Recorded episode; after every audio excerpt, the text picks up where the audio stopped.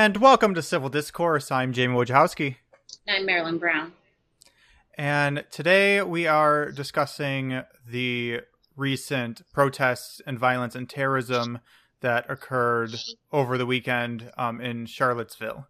Um, and I'm going to start with a quote uh, by Martin Luther King Jr. The ultimate measure of a man is not where he stands in moments of comfort and convenience, but where he stands at times of challenge and controversy. Yeah. Yeah, I really, I mean, I, I did write kind of uh, a response on Facebook, but I really struggled with uh, what, what what I was saying and what I was kind of feeling as everything was was happening. It was just so overwhelming because I think it's obvious that all this had has been boiling for so long, but to actually see it evolve in this way is still like strangely shocking even though it's not at all. It's just it's weird yeah. for me. Yeah, I, I think you're you're definitely speaking to um to kind of what I've my my thoughts on it um, have been similar that it, it has been boiling for a long time and and I but I think that that part isn't obvious to everyone. Right. I think that there's still there are people who it, it still isn't really obvious just how deeply rooted um, in our country the the hate and the the white supremacy is and so i really think that because we you know the country has done a really good job or a really poor job of of telling our history and of of of, of, of you know changing it and and and and having this kind of false equivalency issue and so so people really don't see it that way and as much as i'm someone that has been aware of this and has seen this brewing and has been, you know, worried that there would be something that something like this would happen at some point. Um, everybody doesn't see it that way, and I think that part really resonates with me, and that's kind of the the challenge with the discussion is that whoever you talk to about it with, they're coming from kind of their own perspective of either this is a complete you know shock that something like this would happen and that they're actual nazis marching in the united states or they come from a complete different you know standpoint of this of like yeah this is what this is where we've been going and this isn't a surprise um and for me that makes it challenging to even to even discuss. So yeah, I think like I I've been really hesitant. I haven't really been able to like even form a post about it or even really respond to anything to anyone else's post about it. I'll maybe start t- typing something and then I just can't really get the words out because it's I don't really know what to say. Right. And, and there's also uh, at least for me there's been no mindful discussion about it. I think there was a lot while it was happening. There was a lot of uh, emotional reactions in the moment, and then as soon as those simmer, instead of actually thinking about things mindfully, it comes political so quick. Like I saw just a lot of a lot of back and forth about free speech and what people are actually angry about and I think I think it's important for us to I don't want to say clear up, but explain at least from my perspective of trying to see things mindfully is that for me this is not a free speech issue. It's not about whether people had a right to be upset about a statue or really even if any ideology is legal is is allowed for people to have. The difference is when you're actually in the streets chanting hate speech and committing acts of terrorism. I mean, when we were in when in the when someone crashed, what was it, a bus or whatever in in the UK and killed people, it was instantly referred to as terrorism. And here, the same exact thing happens, but when it's a white man, we don't call it that. And I right. think it's it's vital to call it that for a lot of different reasons. But for me, the biggest reason is if we're afraid to call it terrorism, we're afraid to find a solution.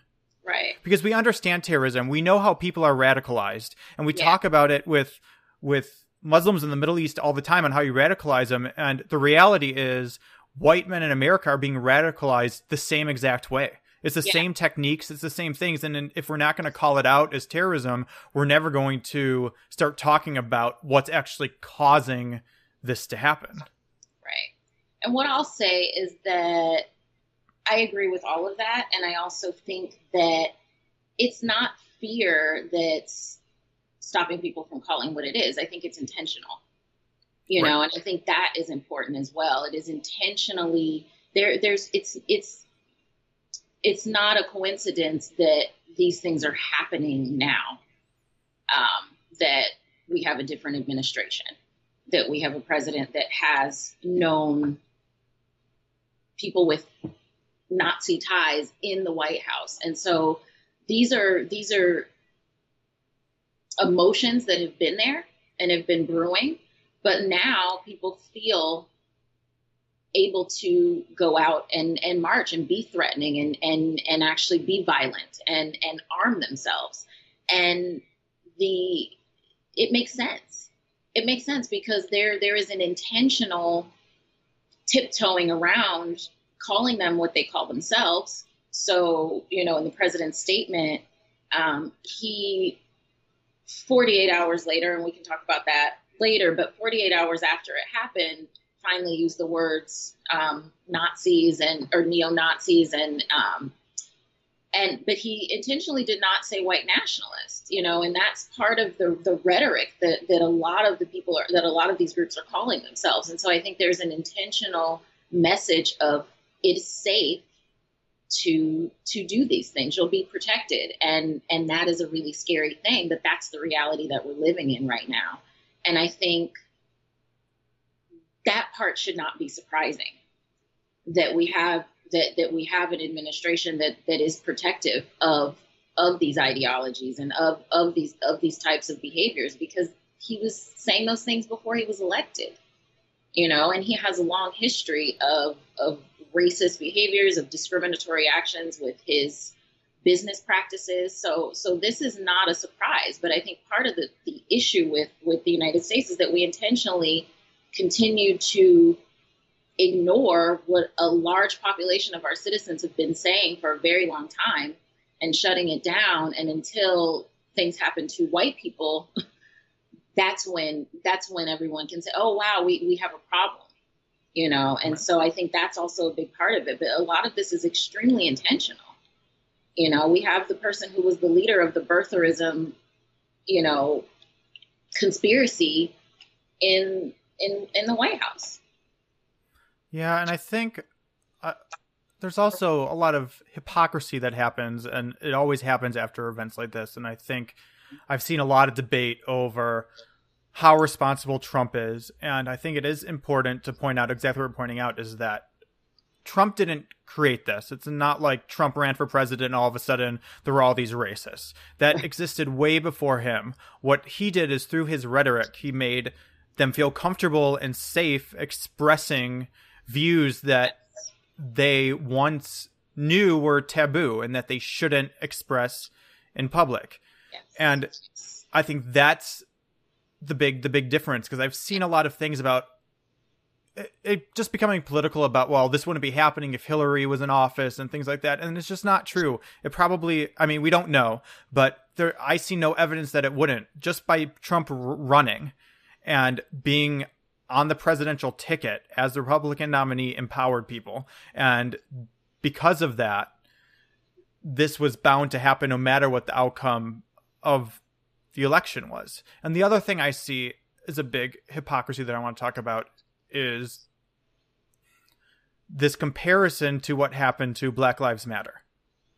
And the only hmm. thing I, the yeah. only thing I want to say about it is no matter what your feelings are on Black Lives Matter as an organization, as a movement, there's a huge difference. And the huge difference is whenever any violence occurred, whether it was someone who claimed they were marching with Black Lives Matter or came to a Black Lives Matter march and caused violence, Black Lives Matter and their leadership instantly came out against it against the violence, saying that they're peaceful organization. Nothing in their platform has includes violence of any nature.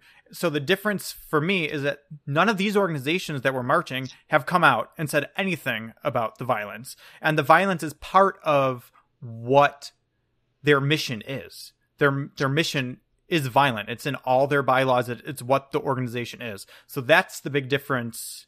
Yeah. For me. Yeah, that that's a huge difference, and I mean, I think that even just going that that's one of that's one of the most obvious differences, but also just I think that it's important for people if you feel if you have a strong negative feeling about Black Lives Matter as an organization, I think it's important to ask yourself why. Because if you actually look at and read and, and, and, and, and see what Black Lives Matter is advocating for, it's for basic human rights for Black people. That is it. Stop killing us. It, it really boils down to a pretty basic thing. And so if that in and of itself is is something that you struggle with, I think that I think everybody really this is a time where everybody has to start questioning why we believe the things that we believe. You know, we, mm-hmm. we, we, we believe things because we've been conditioned to, because we've, we've been in, in, in certain situations and we don't know any better. But at the same time, we're in a situation now where we have to start taking that responsibility and, and asking ourselves these questions. And so with this, this really dangerous false equivalency of, of Black Lives Matter that, that is a, a peaceful organization that peacefully marches and, and, and is met with, with police and riot gear, you know, time after time, um, that we, we can't even have a conversation if that's your argument. Like if that's where you're coming from, that's where I, I don't even really know how to have a conversation of, because if you really truly believe that, then I, I also know. think it is I think it is a way to shut the conversation down, whether that's conscious and something someone's trying to do or subconscious mm-hmm. because if if your reaction to Nazis with literally with swastika and weapons. flags and and weapons and and chants of Hitler quotes is to then say well Black Lives Matter and talk about this organization over here. You are condoning their behavior because you were basically saying, well, these people do it too. So if you're saying, so then I say, and what's your point? So are you saying that it's okay that they are behaving this way because you somehow perceive this other organization in in a, in a specific way? It's just I, I think it's exactly what you're saying. I think it's actually a tactic to derail the conversation as opposed to talking what's actually important and actually happening right now. Yeah. Yeah, I mean, these are tactics. Yeah, they're very intentional tactics. And I don't think the people that are like day to day parroting them are the ones that like manipulated and, and have mastered the tactic. Right. But I think intentionally, the people who started this and started feeding that into it, this idea that Black Lives Matter is a terrorist organization or a violent organization, that that was intentional. And and and it, the same thing happened with the Black Panther Party that was an organization that was basically like we feel like we, we want to have second amendment rights as well and and and fed children and and you know and and things like this but it got turned into this this history gets rewritten and we're watching mm-hmm. it happen right now you know and i think that's that's really i think for me kind of the core problem is that we continue to watch history be rewritten and we're allowing it and we're not really calling it out. And I think that it's concerning, you know, because um, we didn't get here, like you said, this is not about Donald Trump. You know, when people like demonize him, I mean, he clearly, you know, there, there's there's a problem, and we need to talk about it. But it's not about him, and he did not create all of this. He he he saw, he rode the wave of it, you know. Um, but I think that we have to recognize that we didn't get here through you know, just randomly. We got where this is a country that has over 1,500 monuments to the Confederacy in this country.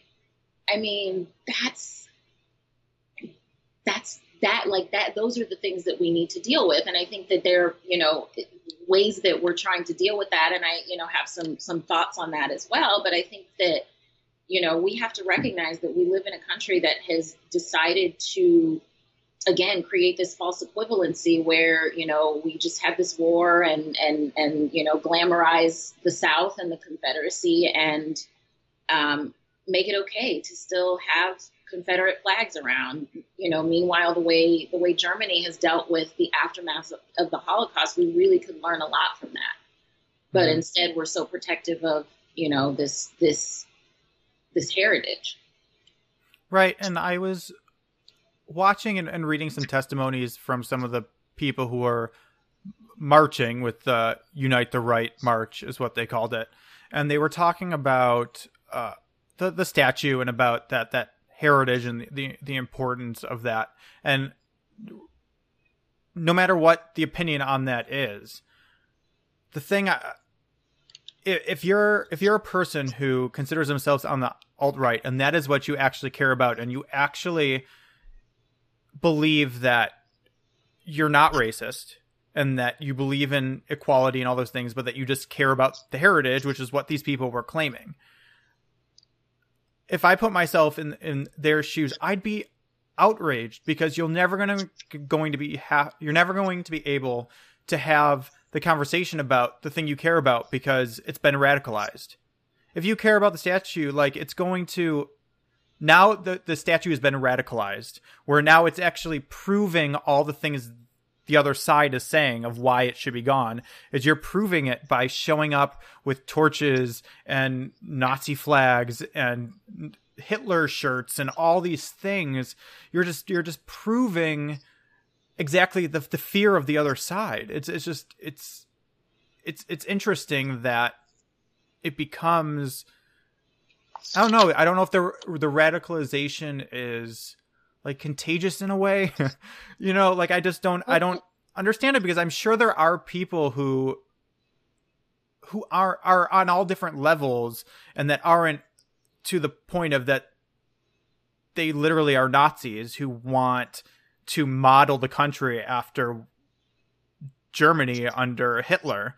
Like I, there has to be a range, but I feel like it just it, it overtakes them and i don't know if it's the emotion or or what it is. Well i think it's i think it's the power of groupthink and i think it's the power of vulnerability plus groupthink you know? And so people come to people end up being radicalized for lots of different reasons but usually it's someone who's vulnerable and you know feels some in some sort of struggle in their kind of day to day life, and they end up seeking belonging, seeking connection, and that's how that's how that happens, you know. And mm-hmm. so I think that that there are varying degrees of you know whether people really believe it or whether people are are just kind of there or questioning it or on the fence or fully and completely true believer radicalized and i think that there's there's different levels but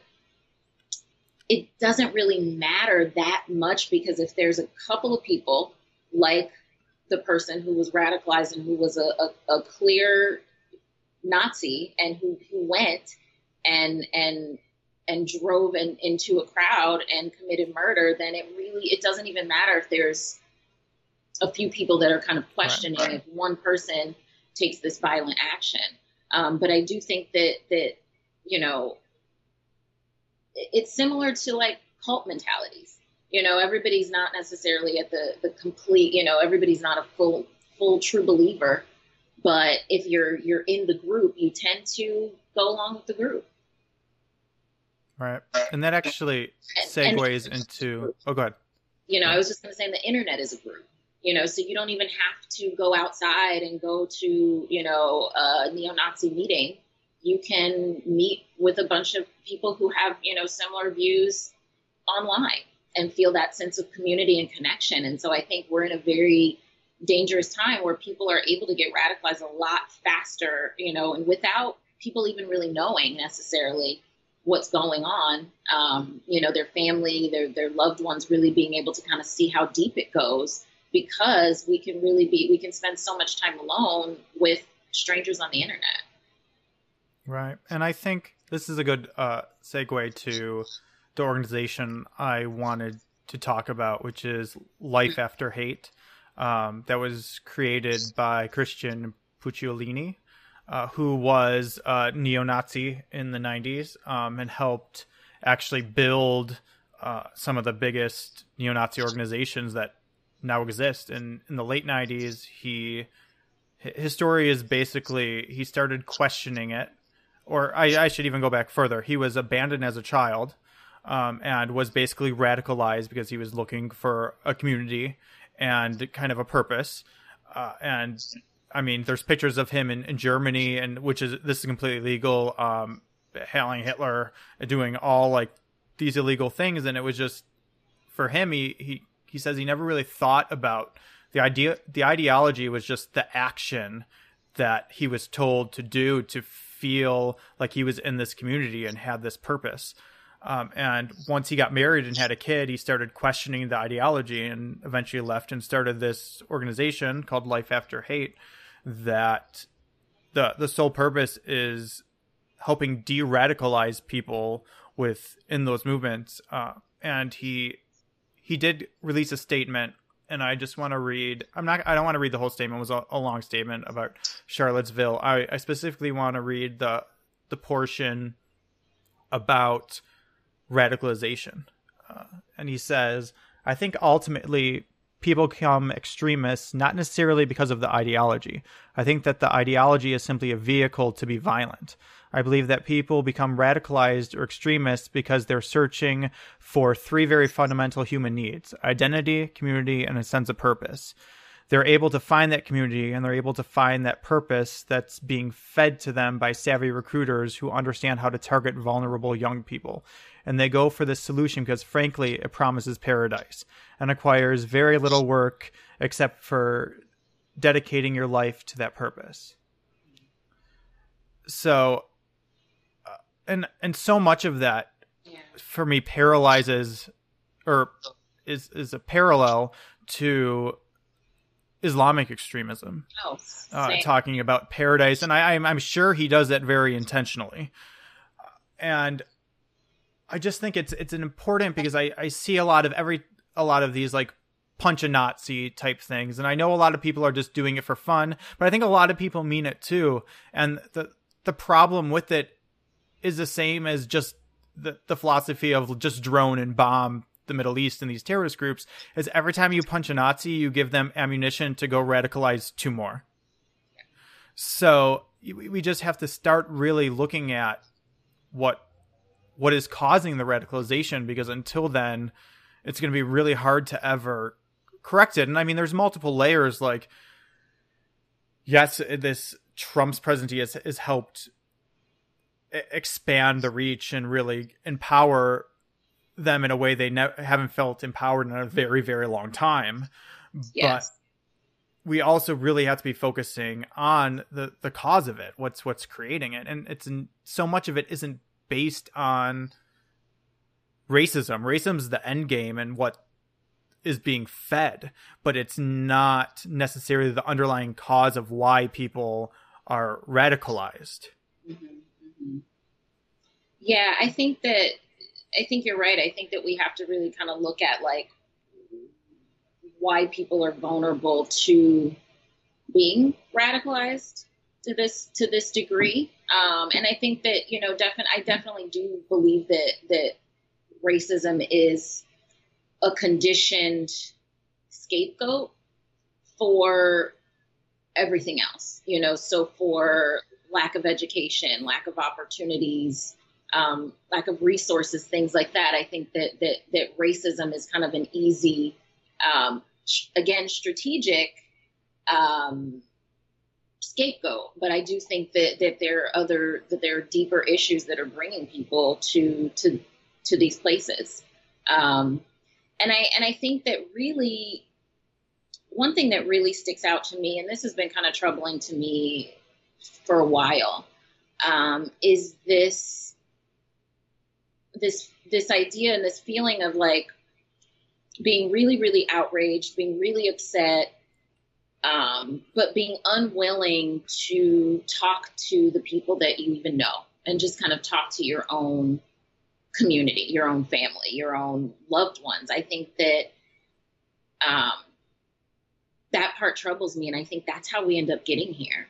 I think people get lost from the people that they're closest to. And if we're afraid, you know, if you're afraid to, um, you know, and I have had I've had conversations with people, you know, that have said to me before the election, you know, kind of when we could see that that he was the the nominee and it kind of it was going in this direction, and and people would say to me, well, you know, my my son is really, really uh, is real uh, a real hardcore Trump supporter and is really racist. And I don't know how he got that way, but that that's my own kid, and maybe it's the neighborhood or whatever. But but not having that conversation, you know. And I think that that that's important. That we have to we have to find a way to do that, and and to rather than kind of looking for these big grand ways to con- contribute. And i you know i definitely i don't think that those those big ways are also not helpful and not important. But i think that like even just having a conversation with a loved one and and and talking to them about this is could really is is really how we affect change. Um, right, and so so that's something that really kind of sticks out to me as as an important part of the conversation that needs to happen. Because again we want to talk politics and we want to talk you know us versus them and be very you know well this is really bad and and and and continue to to, to denounce it and, and to denounce the violence. And i think that's great but there's another there's another part that has to happen. Because i think again we're really we're we're very um, quick to say it's not me. I'm not doing this but that can't be that that that's not that's not the important issue because it's still happening. Yeah, and I think that goes back to the the quote at the beginning. I think yeah. the, the measure of the man being how he stands in times of challenge and controversy is that same thing is just uncomfortable and a lot of people don't want to s- be that that uncomfortable and, and sit in that and it's the the problem with that is when you are afraid of that and you run away from that and you remain silent it's never helpful to those being oppressed. It's only helpful to the oppressor, um, which is also a Martin Luther King Jr. quote. Uh, so I think that's that's important. I think the other the other struggle is uh, whenever anything like this happens, it becomes political so quickly, and politics uh, in most of the world, and but very strongly in our country, is a form of radicalization, in my okay. opinion because people get radicalized so quickly and i see that now of people who still can't come out against trump and say this is wrong when he does this. And i just it's it's it's a type of extremism because when we have our leaders we should be able to criticize our leaders and say you know i support my leader here and i don't support them when they do this because you're mm-hmm. never going to have a leader that you agree with all the time. Our leaders are human they have their opinions, we have ours, and and you, I see this on both sides of the aisle. We saw it with every candidate in the election. It's this idea, and I think it, we've talked about this before. I think it stems from multiple things of people looking at it from sides, and they don't want their sides to lose ground, so they're not willing to say anything negative about anyone that they perceive as on their side. But we just really hurt ourselves a lot more and become very radicalized. And the more radicalized we become in politics, the less we're ever going to get done. And that's what the establishment wants. They want us to be radicalized because then we're constantly fighting amongst ourselves and not actually challenging them in any meaningful way. Right, right. And I think, and that's, that's also yeah i think that, that that's such an important part. And and that's not that's not a democracy. I mean that's not like we we don't live in a, a system where we're not allowed to challenge and we're not allowed to question our government. Like that's the entire point of why our constitution is the way it is and why we have the system that we have. If we we didn't we would be a monarchy. And i think that that there are people that want to really genuinely undo the the fiber of the way we do things in this country. And so I think that that is that is concerning because the we, we need to be able to ask these questions and when our um, you know when when our Congress people and our, our, our reps are not willing to to be honest and call things out and to say no this is not okay i think that we really are setting a really bad precedent for um, for our government you know and how things work. And i mean we and i think that's been happening. I think there's like you said that that that that idea didn't start with with trump either. You know we've been dealing with that and kind of dealing with that struggle for a while. Right. And I think too when we're talking about talking to our family or our loved ones or friends or just people that we engage with in in any way on these issues or we overhear things i think we often don't give people well we don't self-reflect enough to go deep enough and we don't expect other people to be smart enough to actually talk about these issues in a, in a deep way. And I'll give an example. Uh, it, it's very easy to kind of make this political and be the, the standard argument, but specifically on Black Lives Matter, where I get to a lot of people who do not support Black Lives Matter, is I'll try to look at what is the core of what we're both saying, and I'll say because the conversation so often will become about whether police brutality is a thing statistically. And there'll be arguments about the statistics, and that's useless. And what I'll say is for me, the statistics don't matter. What matters is that you have a giant population of people who feel that the police are out to get them. And no matter what the statistics say, that's not has nothing to do with what the actual core of the problem is. So hmm. the the problem is is that these people feel this way. So if we're going to correct it and we both want it to be corrected and for this problem to go away, we have to address that issue. And when you get to, and then once, and most people who claim they disagree with me agree with that. And then from there, there's, there's disagreements. But once you can get on that point, you can actually then find solutions to the problem. Yeah. Yeah. I think I think that is a that's a very mindful way to have these conversations. And I think the difficulty is that people are not really in a place to have those kind of conversations. I think people's energy is not in a place to have those conversations. And so as much as I encourage people to talk to people and talk to their family and talk to people in their community, I also want to put a really big caveat to do that when you are in a place where you can have those conversations in a in a way that's not aggressive. You know, I think a lot of times people will feel like, well, I should talk to the people and, and I need to tell people about themselves, right? And so if you're having the conversation coming from that standpoint, person you're talking to is definitely going to immediately get defensive and then there's not going to be you're not going to go anywhere you're not going to be able to even do what what you did in that instance in that example and so i think that um but i think what i think that takes I don't think it takes a lot, but I think it takes like it takes being in a certain place to do that. And a lot of times people are coming to these conversations out of already being frustrated or, you know, already being upset. And so I think that, you know, finding a way to kind of cleanse your own energy and, and, and manage and feel like you're in a place where you can have a conversation about it before you do that is important. Because you have to be willing to listen. And that's that's what you did. You were willing to to listen and to say okay you know let let's let let's just you know let me let me let me listen to what your concern is about this let me listen to what your beliefs even though i i i, I already believe what i believe and unfortunately we had some technical difficulties and our stream cut out but i think we covered some very important topics and issues in the first 30 minutes. And we hope that you'll join us on Twitter or Facebook in our group. It's Mindfulness in Action Civil Discourse. And let us know uh, what you're feeling about uh, these issues and how your mindfulness practice is going. We'd love to hear from you. And we will see you all next week. Have a good one.